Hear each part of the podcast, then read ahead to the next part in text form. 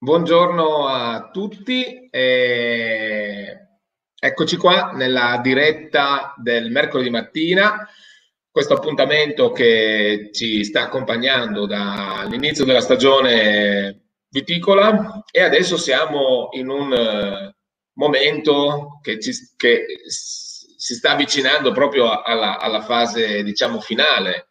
Stiamo iniziando la fase finale di maturazione eh, quella in cui tra l'altro le, eh, alcune varietà, alcuni vitigni iniziano a cambiare colore, quindi inizia l'invaiatura.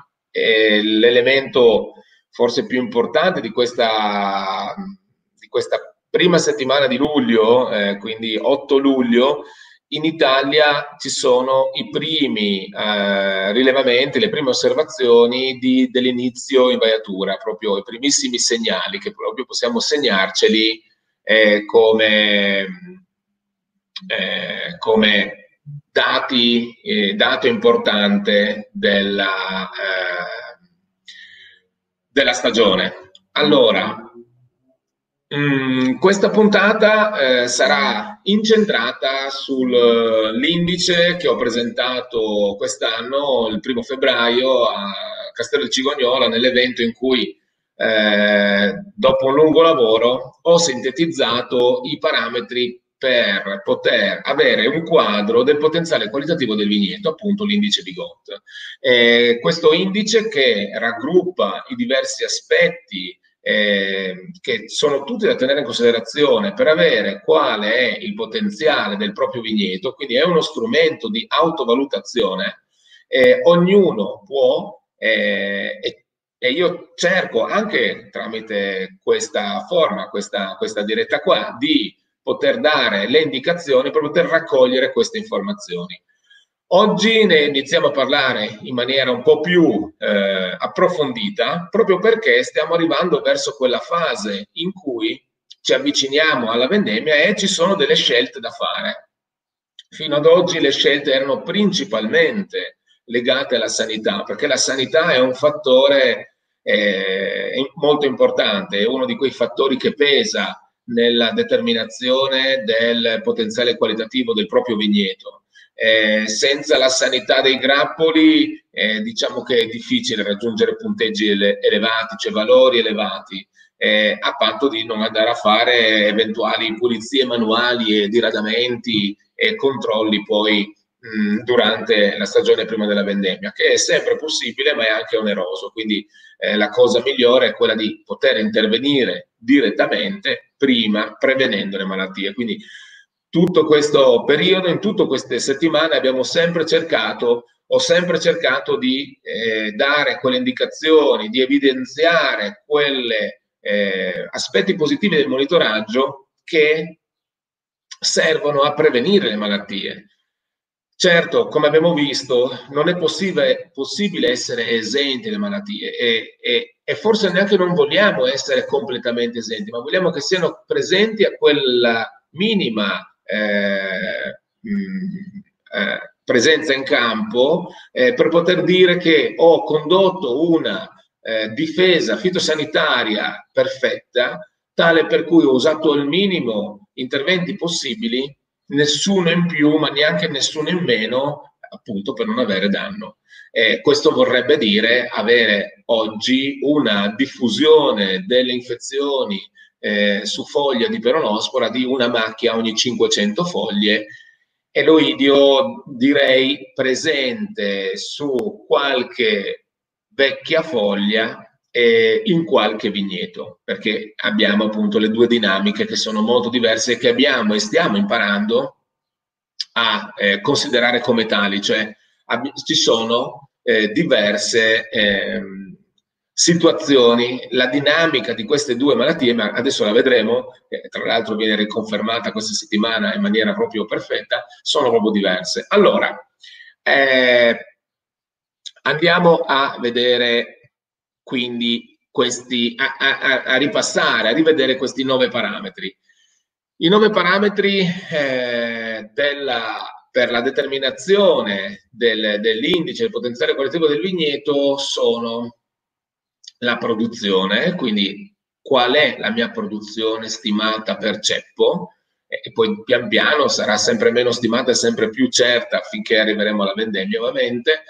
E la superficie fogliare, quindi metri quadri di superficie fogliare esposta, il rapporto tra queste due eh, importanti eh, misurazioni, tra questi due importanti parametri, quindi rapporto tra SFE e produzione, appunto la sanità delle uve, la tipologia di grappolo, cioè la morfologia del grappolo, la, il grado di compattezza del grappolo, che già adesso, essendo in una fase eh, fenologica vicina all'invaiatura, prossima all'invaiatura, vede oh, eh, i grappoli in, in, quella fase di eh, distensione cellulare, dopo eh, essere avvenuta la, la eh, moltiplicazione cellulare, eh, adesso siamo alla fase di distensione cellulare, tale per cui abbiamo già una eh, un volume importante e molti grappoli sono chiusi, sono già compatti.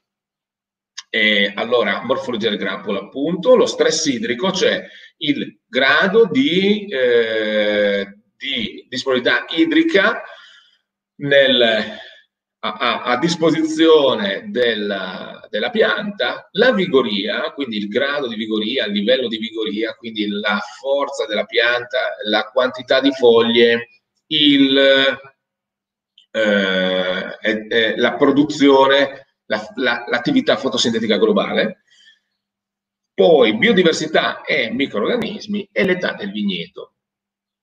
Allora, tra l'altro, ogni volta che eh, rivedo questi parametri rende, mi rendo conto, eh, e spero che vi rendete conto anche voi, di come questi siano praticamente tutti collegati. Cioè, c'è un collegamento che unisce tutti questi parametri, quindi in realtà se intervengo su uno intervengo anche su altri e alcuni sono il risultato degli altri. Ecco, allora oggi ovviamente eh, non ho la pretesa di parlare di tutti eh, e nove, non lo voglio fare, ma voglio ehm, parlarne di alcuni, introdurre alcuni, iniziare a discuterne con voi di alcuni e prima di tutto, come sempre, la situazione sanitaria, quindi quello è quello che ci ha accompagnato fino ad oggi e quindi ecco che iniziamo dalla sanità delle uve.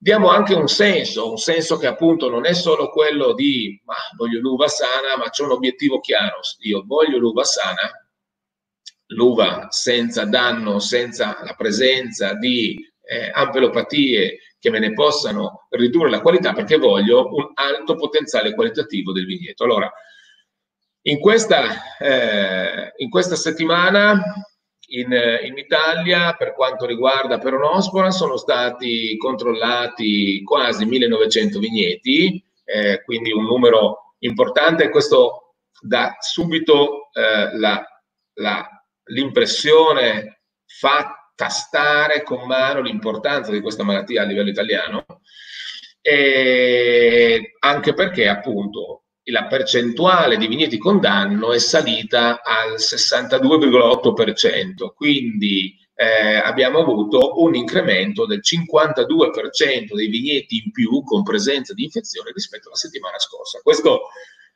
continua questo trend, continua questo eh, eh, inarrestabile esplosione, epidemia proprio della peronospora. La peronospora è proprio epidemica, cioè si allarga a macchia d'olio e infatti, come vedete, il ritmo è quello del 50-60% dei vigneti in più ogni settimana. Quindi siamo che eh, diciamo due vigneti quasi su tre ha un'infezione di, di peronospora. E come sempre, questo non vuol dire danno, vuol dire che c'è l'infezione, cioè c'è una foglia, magari è proprio il livello che vogliamo, cioè il livello della ehm, una infezione ogni 500 foglie, anche se in alcuni casi, come, potete ben vedere, come lo potete vedere tutti, andando sulla funzione intorno a me della app for grapes, dove potete trovare in, in questi dati e anche l'intensità di danno perché quello che vedo io è quanti vigneti sono interessati dalla eh, presenza, ma eh, nella, in una sezione delle statistiche eh, facilmente accessibile trovate anche l'intensità proprio di danno, cioè quindi quanto è, e potete anche andare a fare un filtro per l'organo, quindi per andare a vedere sul grappolo effettivamente a livello nazionale e regionale e a livelli amministrativi eh, più eh, vicini al proprio vigneto questo, questo tipo di eh, presenza, questo tipo di osservazione, di rilevazione. E, ehm, allora, quindi una peronospora che sta, si è fatta vedere in alcune regioni in maniera importante e soprattutto ha evidenziato nettamente le zone ad alto rischio. Quindi il consiglio che vi do è fissate bene, fate le valutazioni in tutti i propri vigneti usando la A4 Grace perché il prossimo anno, durante l'inverno, potrete già avere la avrete già la possibilità di poter decidere quali sono le zone ad alto rischio della vostra azienda, perché in quelle ci sarà necessaria una difesa diversa. E diversa può voler dire un intervento in più, ma che, che presuppone di fatto un intervento in meno nelle proprie zone a basso rischio. Quindi questo è un ottimo momento per fare una mappa aziendale del rischio per un'ospora della propria azienda. Quindi non perdete l'occasione, eh, monitoraggio di tutti i vigneti eh, da questo quadro molto chiaro. Eh, cosa fare nel caso di infezioni eh, presenti nel proprio vigneto? Insistere con la difesa usando non tanto sostanze attive eh, che possano essere soggette alla, a, a, creare ceppi resistenti per un'ospora, perché in questo caso, avendo molti vigneti con presenza di infezioni, noi andremmo a creare ceppi resistenti, ma usando uh, invece sostanze attive che non hanno questa eh, pericolosità, questo rischio, e quindi e a dosaggi opportuni. I dosaggi, per esempio, del rame, nel caso della viticoltura biologica, eh, possono essere ridotti ma ravvicinati, proprio per poter po- portare la difesa in un vigneto che sta crescendo, anche perché in molte regioni d'Italia ci sono state anche delle piovosità che hanno rimesso la vegetazione in, in gioco e, e, quindi l'hanno fatta crescere. Ora andiamo a vedere l'oidio. L'oidio in questi sette giorni è, proprio ha un comportamento diverso. Il comportamento su 980 vigneti, su quasi 1000 vigneti controllati, che più o meno sono i vigneti controllati per l'oidio, e come ho già detto, sono meno di quelli della peronospora perché l'attenzione è più su peronospora, ma fa nettamente vedere, cioè lo possiamo proprio scrivere eh, sulla, sulla carta, scrivere nero su bianco che eh, l'oidio sta nei vigneti in cui c'era. Ecco, quindi la mappa dell'oidio è molto più facile, anzi, la mappa dell'oidio è una, è una mappa che dirà in quel vigneto c'è, c'era l'oidio e probabilmente se non faccio niente ci sarà. I vigneti in cui non è presente è molto probabile che se faccio tutto bene no, non lo vedrò mai. Quindi abbiamo un grande vantaggio, abbiamo il vantaggio di poter andare a controllare quei vigneti in cui era storicamente presente e lì intervenire in maniera diversa. Ecco perché dico che l'oidio è un'ampelopatia, tra virgolette, facile da controllare. O meglio, abbiamo la possibilità, c'è la possibilità di poterlo fare grazie al monitoraggio, al controllo, agli interventi mirati, che poi vedremo durante le prossime dirette, soprattutto verso la fine stagione, mirati per ridurre l'inoculo, per contrastare le ascosporiche, per rilevare le conidiche. Adesso siamo nella fase delle infezioni conidiche, hanno interessato i grappoli già da parecchie settimane, ma come vedete il numero di vigneti non è aumentato, quindi abbiamo il 22,7% di vigneti con danno, di cui il... Eh, con un aumento del 2% rispetto alla settimana scorsa e la settimana scorsa era l'aumento dell'1,5%. Quindi di fatto nu- non ci sono nuovi vigneti, i vigneti sono sempre quelli, sono pochissimi nuovi vigneti che si aggiungono a questa lista, a questo numero eh, dei vigneti italiani colpiti da Oidio eh, ci deve far capire che è un'ampelopatia diversa, è un ectoparassita, sta al di fuori, si lega al sito in cui si è instaurato, la difesa probabilmente l'ho fatta bene nei vigneti in cui non è presente, non ho fatto la difesa corretta dove è presente, questo è evidente. E, e, se volete eh, c'è sempre spazio per le domande, potete chiederle sia durante questa diretta ma anche nei giorni successivi, poi io vi posso rispondere o privatamente o eh, in, in, prossima, nel prossimo appuntamento. E, ehm, allora, eh, spero che si, si veda bene eh, il video, ogni tanto purtroppo le connessioni, come sapete, non sono eh, delle migliori, eventualmente me ne scuso. E allora, cosa, cosa possiamo dire? Che ritorniamo alla, al, all'indice del potenziale qualitativo e del vigneto. La sanità. La sanità è un elemento importante, ma oggi voglio parlarvi anche della superficie fogliare eh, eh, esposta, eh, del, della delle relazioni che ci sono con la produzione, quindi la produzione, cioè entrare in quell'argomento che vede relazionata la superficie fogliare di una pianta, la sua produzione. Quindi io devo avere questi due elementi per poter fare delle scelte e tra l'altro le scelte sono scelte importanti eh, che stanno eh, interessando i viticoltori di tutta Italia in questi giorni.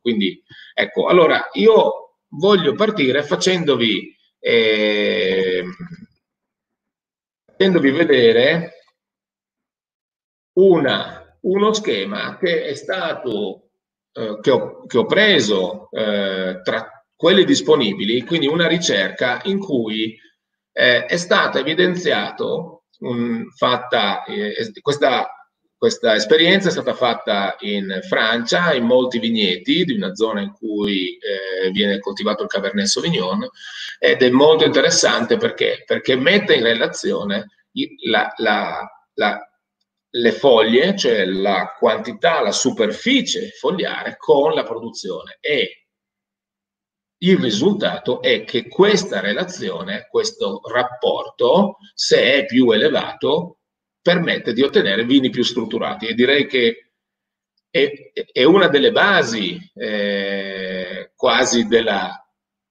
del, del, grande vino, cioè eh, un poter gestire, sapere come gestire la struttura del proprio vino. Ecco, e non ho la pretesa di risolverlo con questo schema, questo è soltanto un esempio di tutti quelli pubblicati e sono la base di quelli che sono stati utilizzati per ottenere eh, l'indice, l'indice Bigot del potenziale qualitativo del vigneto. Come possiamo, come possiamo vedere, c'è una eh, relazione tra, qua sotto vedete il rapporto tra la superficie fogliare esposta e la produzione. Questo rapporto può convenzionalmente essere uno, convenzionalmente perché lo dico? Perché in, per molto per molti anni si è pensato che, ecco qua, si è pensato che possa essere il rapporto ottimale, ma come possiamo vedere il risultato è quello di avere una eh, potenziale espresso, una struttura espressa come tannini totali,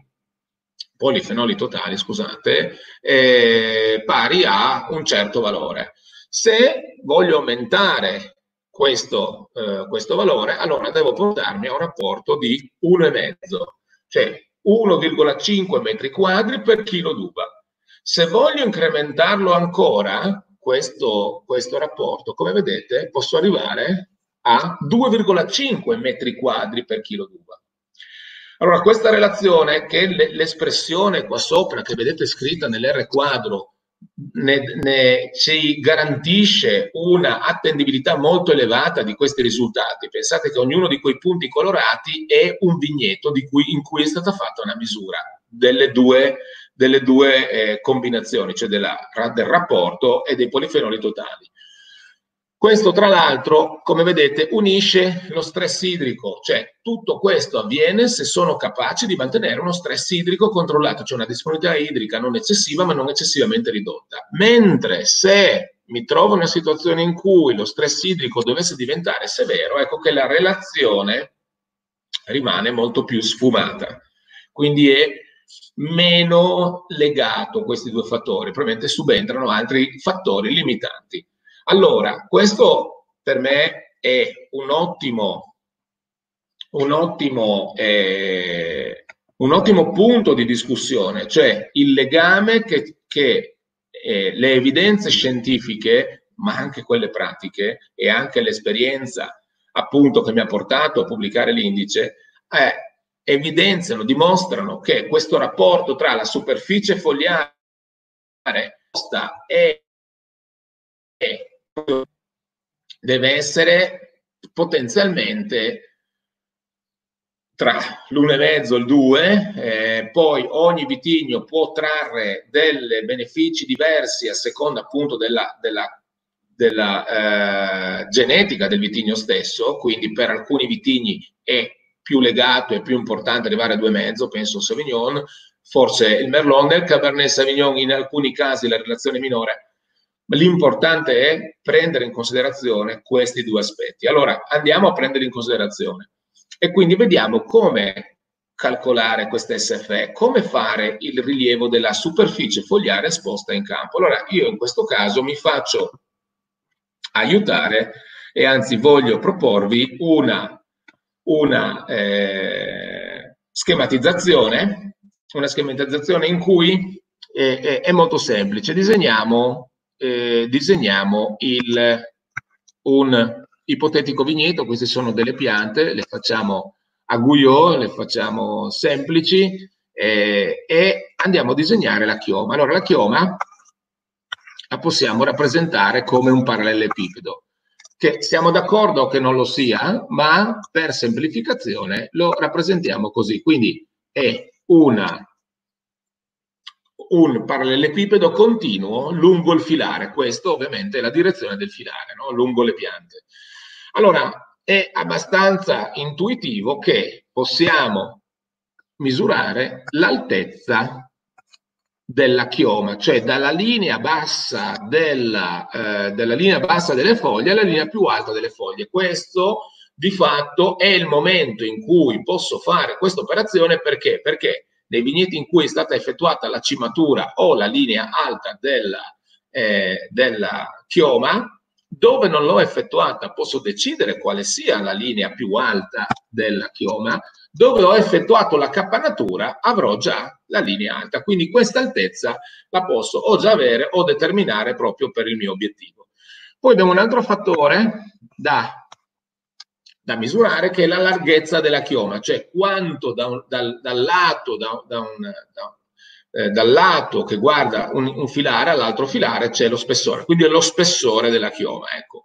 Mediamente possiamo andare dai 50, dai 40, 50, ma anche 60 centimetri e forme molto espanse anche molto di più. Poi abbiamo un altro importante fattore, la distanza, questa qua, la distanza tra le piante, quindi così possiamo determinare la superficie fogliare esposta per ogni vite. Allora ci sono due fattori da, di correzione, perché questo sarebbe l'ideale, cioè avere un parallelepipedo pieno, ma in realtà abbiamo due, due fattori di correzione. Uno, gli spazi vuoti, cioè all'interno di questa chioma io ho un 10, 20, forse a volte 30% di spazi che non, che non riempiono la la, il parallelepipedo ideale. E li posso calcolare all'interno, cioè ne devo tenere conto, è molto importante, gli spazi vuoti sono quella mia inefficienza della chioma che posso poi andare a recuperare con opportune operazioni agronomiche di pigatura, di sistemazione dei tralci, quindi c'è la modalità, ma intanto in questo momento questo sarà il mio risultato e devo valutarlo così, cioè tener conto degli spazi vuoti, dopo vediamo la formula ovviamente. C'è ancora un altro fattore di correzione che è quanto è ordinata la mia, la mia chioma. Quindi ho i germogli disposti in maniera ordinata o sono ricadenti.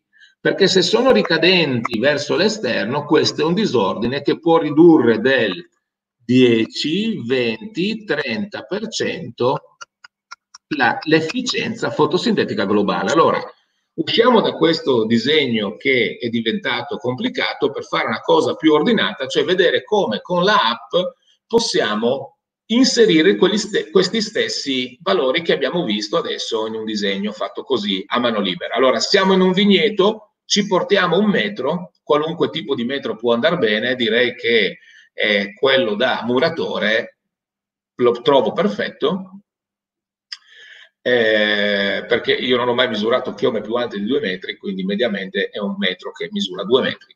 Allora, eh, l'altezza della chioma, segno nella prima eh, casella in alto l'altezza della chioma espressa in centimetri. Ho fatto un caso esempio di, di un vigneto 125 centimetri. La larghezza della chioma, quindi inserisco il mio metro all'interno della chioma e vedo da un lato all'altro quanto misura lo spessore, ecco 50 centimetri può essere. Sulla fila quanto sono distanti le piante? 90 centimetri sesto di impianto è 90 cm, quindi di fatto corrisponde al sesto di impianto sulla fila, la distanza tra una pianta e l'altra, perché? Perché quella mia parete fogliare non potrà andare oltre la vite successiva. Gli spazi vuoti, ecco qua c'è una piccolissima forma da fare. Allora, i valori che vanno scritti, indicati, devono variare da 0 a 1, dove 1 corrisponde a nessun spazio vuoto, 0 sarebbe inutile, cioè non, non, è, non, è, reale perché vorrebbe dire 100% di spazi vuoti, vuol dire che la chioma non esiste. Ma 0,9, 0,9 vuol dire che c'è il 10% di spazi vuoti.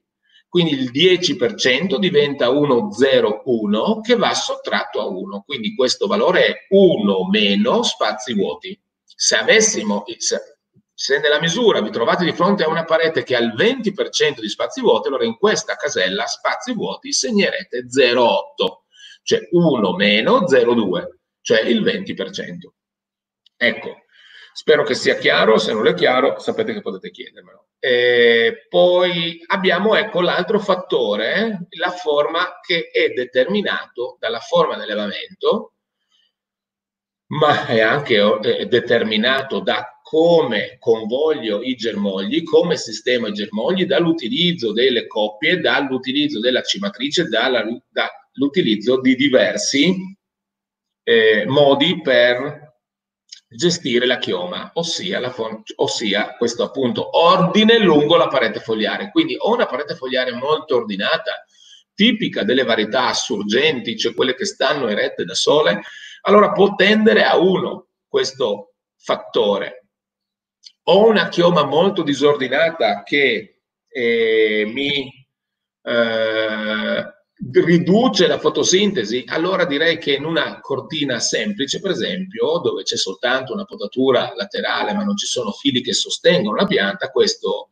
eh, questo valore può scendere anche a 0,5, 0,6, cioè riduce l'attività fotosintetica, la capacità di captare la luce, soprattutto perché quando ho questo eh, fattore, diciamo così, tendente allo 0,5 piuttosto che all'1, vuol dire che ho molti strati fogliari, molti strati fogliari vuol dire che ho una inefficienza interna dell'attività fotosintetica. Quindi, forma di elemento, quindi sistemazione dei germogli molto ordinato, 1, perfezione, 0,97, 0,98 forse la realtà, e 0,95 tutto ordinato e qualche germoglio esce, 0,9 abbiamo ancora forse delle femminelle che sono uscite perché non sto cimando e può essere anche una scelta, e forse forme con eh, mm, meno eh, eh, utilizzo di manodopera, quindi eh, una gestione con minor ore uomo, forse può scendere a 0,8, ma ecco lì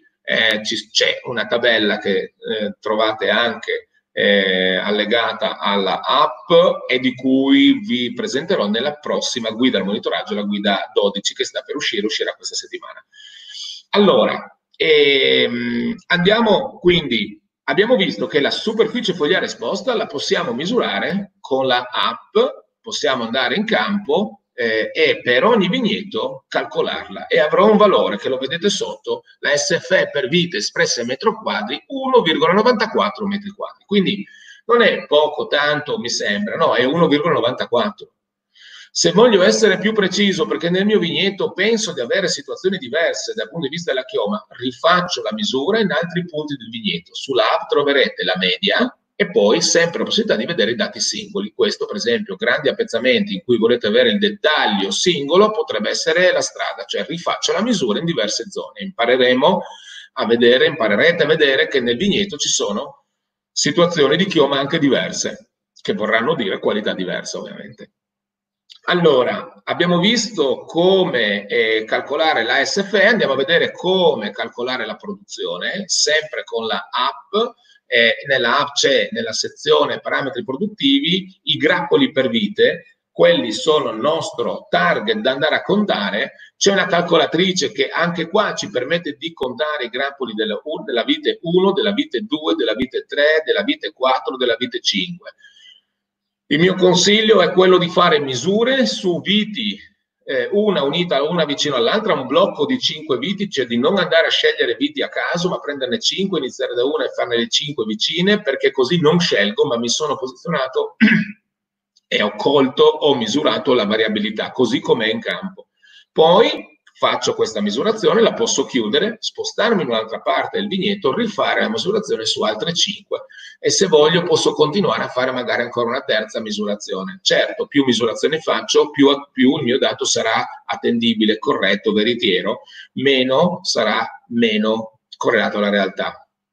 La sensibilità di ognuno e l'esperienza di ognuno vedrete vi porterà a capire qual è il numero di eh, repliche da fare, perché dopo un po' vedrete che anche l'app vi dà una deviazione standard che se, se rimane abbastanza contenuta vuol dire che non è necessario proseguire col numero di osservazioni.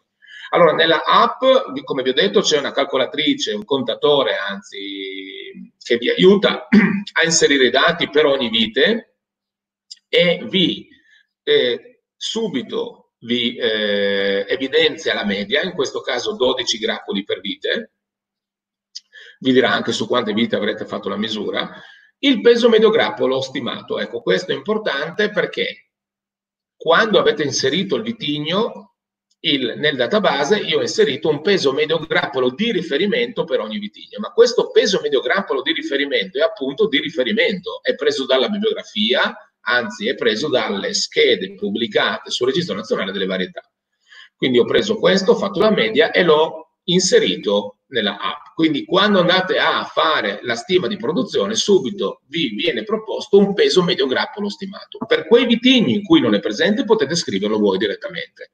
Se volete modificare il peso medio grappolo del vigneto, perché già lo sapete, andate sulla scheda del vigneto e modificate il peso medio grappolo, così che quando siete in questo vigneto vi verrà riproposto il peso medio che voi avete inserito, che ognuno ha inserito nel, nel proprio vigneto. Ecco, e poi due possibilità, più 5, cioè più 5 meno 5, per capire magari rispetto a un altro anno come siamo in annata che è più produttiva, il peso medio mi sembra maggiore, mi sembra minore.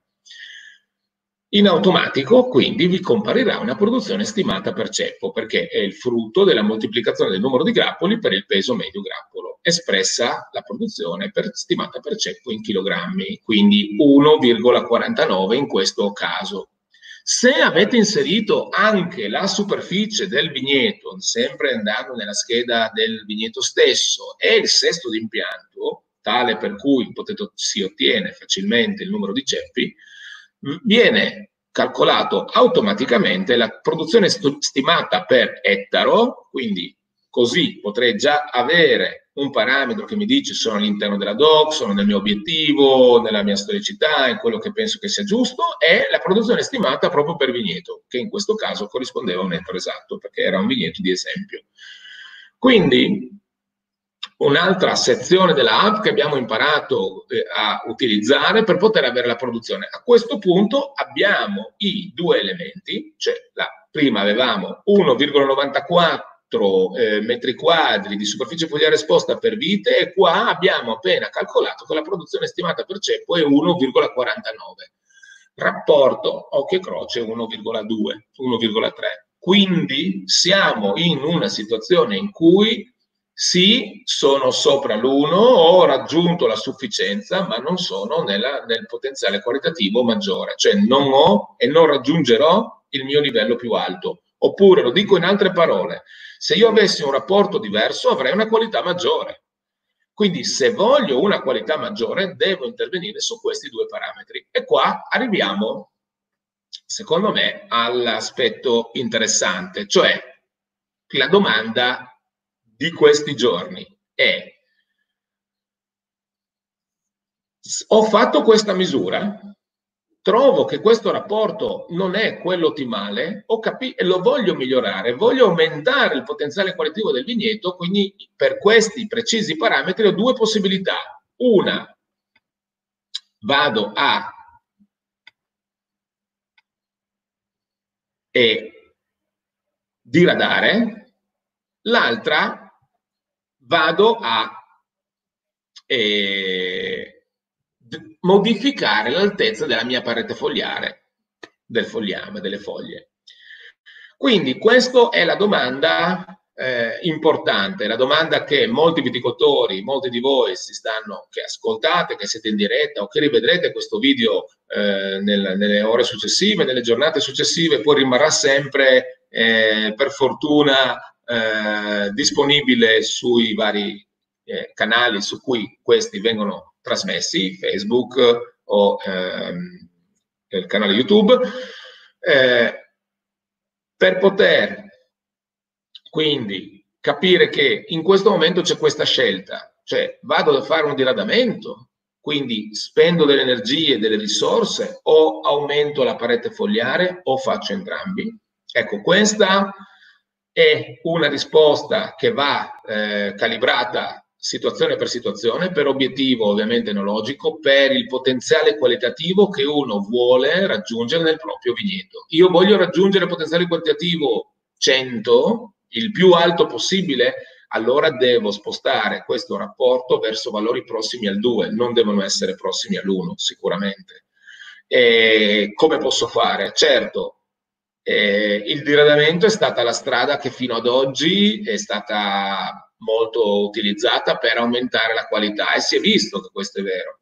Ma secondo me la, voglio dire, la rivincita del vigneto sta nel fatto che è quasi banale andare a diradare. Perché non aumento la superficie fogliare e la superficie fogliare non è soltanto altezza della chioma, è anche spazi vuoti, è anche ordine cioè avere il giusto numero di strati. Se, se ho da 2 a 2,5 strati come numero di strati fogliare, ho l'efficienza massima, se ho 3 si riduce, 4 si riduce di molto.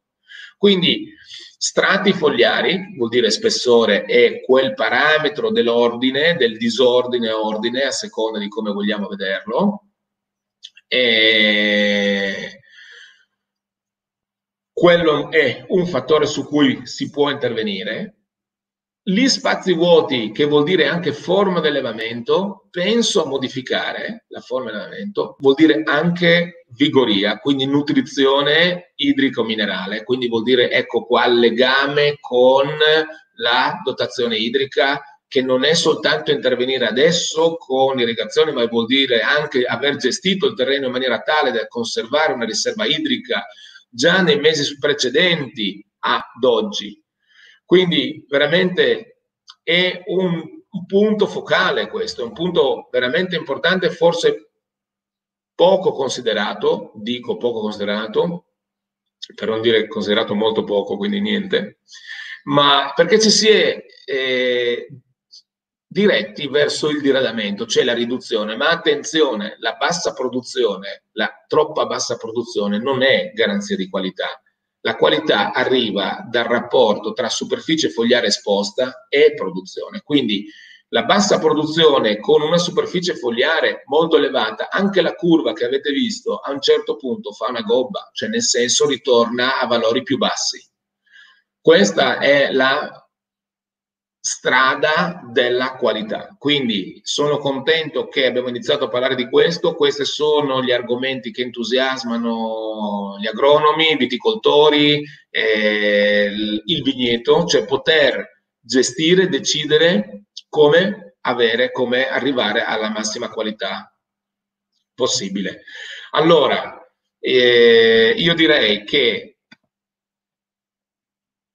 stiamo arrivando verso la fine, non, non serve eh, prolungarsi ulteriormente, i concetti sono questi qua, l'obiettivo dell'indice è l'indice Bigot è quello di dare ai viticoltori un metodo oggettivo, questo è oggettivo, quello di cui abbiamo parlato oggi è misurabile, sostanza, è stato dimostrato ed è costantemente dimostrato. Quindi un metodo oggettivo per la valutazione sintetica, il più sintetica possibile, del potenziale qualitativo di un vigneto e prendendo in considerazione appunto questi, nuovi para- questi nove parametri. E voglio l'obiettivo, l'indice rimette il vigneto al centro, rimette le scelte, vedete, non, non, parliamo solo di redamento, ma di superficie fogliare esposta. La superficie fogliare esposta è fatta di elementi, di sottoelementi, ognuno dei quali su, su cui ognuno, su, sui quali io posso intervenire singolarmente. E, e, posso fare delle scelte e poi testarle subito. Posso alzare il punto di, eh, di, eh, di taglio della cimatrice se sto cimando. Ecco o pensare a recuperare ancora femminile nei prossimi mesi. E quindi vuole promuovere i rilievi in campo, eh, diretti, eh, fatti dalle persone, perché credo che l'osservazione dell'uomo ad oggi è insostituibile. Possono esserci altri aiuti, supporti alla, eh, all'osservazione, ma impariamo a osservare bene. Facciamo questi rilievi facciamoli in tutti i vigneti dell'azienda perché avremo un know-how, una conoscenza, un aumento concreto, vero, della propria capacità di fare grandi vini attraverso grandi uve, cioè aumentando l'indice del potenziale qualitativo del vigneto. Sono sicuro che anche i consumatori avranno piacere a, a, sentire che dietro a quel vino c'è una grande attenzione in ogni singolo particolare dei nove parametri e molti di più, perché molti di questi sono, sono composti di ulteriori eh, osserva- singole osservazioni che poi deri- arrivano al parametro, diciamo così, sintetico. Quindi eh, vado, verso, vado a chiudere questa, questa diretta. Abbiamo iniziato a parlare dell'indice del potenziale coltivo del vigneto. Nelle prossime dirette eh, parleremo di questo perché la sanità è importante, ma la sanità l'abbiamo già giocata e abbiamo già eh, ottenuto diciamo, il massimo di quello che è potuto fare. Ognuno ha fatto sicuramente il massimo per, a, per arrivare con l'uva più sana possibile. Certo, non ci dimenticheremo di tignole, di gestione della botrite e di altro, ma questo lo vedremo nelle prossime settimane.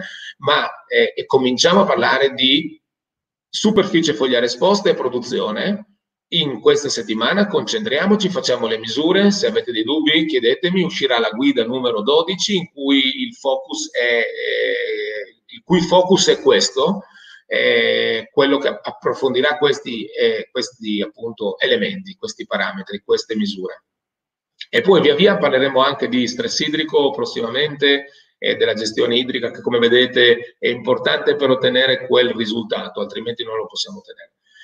Bene, allora io vi ringrazio come sempre dell'attenzione che, che eh, dimostrate nell'essere presenti la mattina e poi soprattutto per rivedere, per commentare, per risentirci nelle settimane successive. Le visualizzazioni sono sempre molte e, e questo mh, sapete che dà una carica a continuare questo eh, questa voglia di creare un gruppo di eh, persone che vanno in vigneto con attenzione per una viticoltura di qualità eh, in cui riduco l'impatto, conosco il vigneto e mi pongo degli obiettivi di aumento della qualità. Eh, grazie a tutti e ci vediamo il prossimo mercoledì eh, con eh, al, alcuni ospiti che eh, ho, ho, contattato proprio per continuare questa discussione, questa, eh, questo argomento che ho iniziato oggi, il potenziale qualitativo del vigneto. Grazie, grazie ancora. Ciao.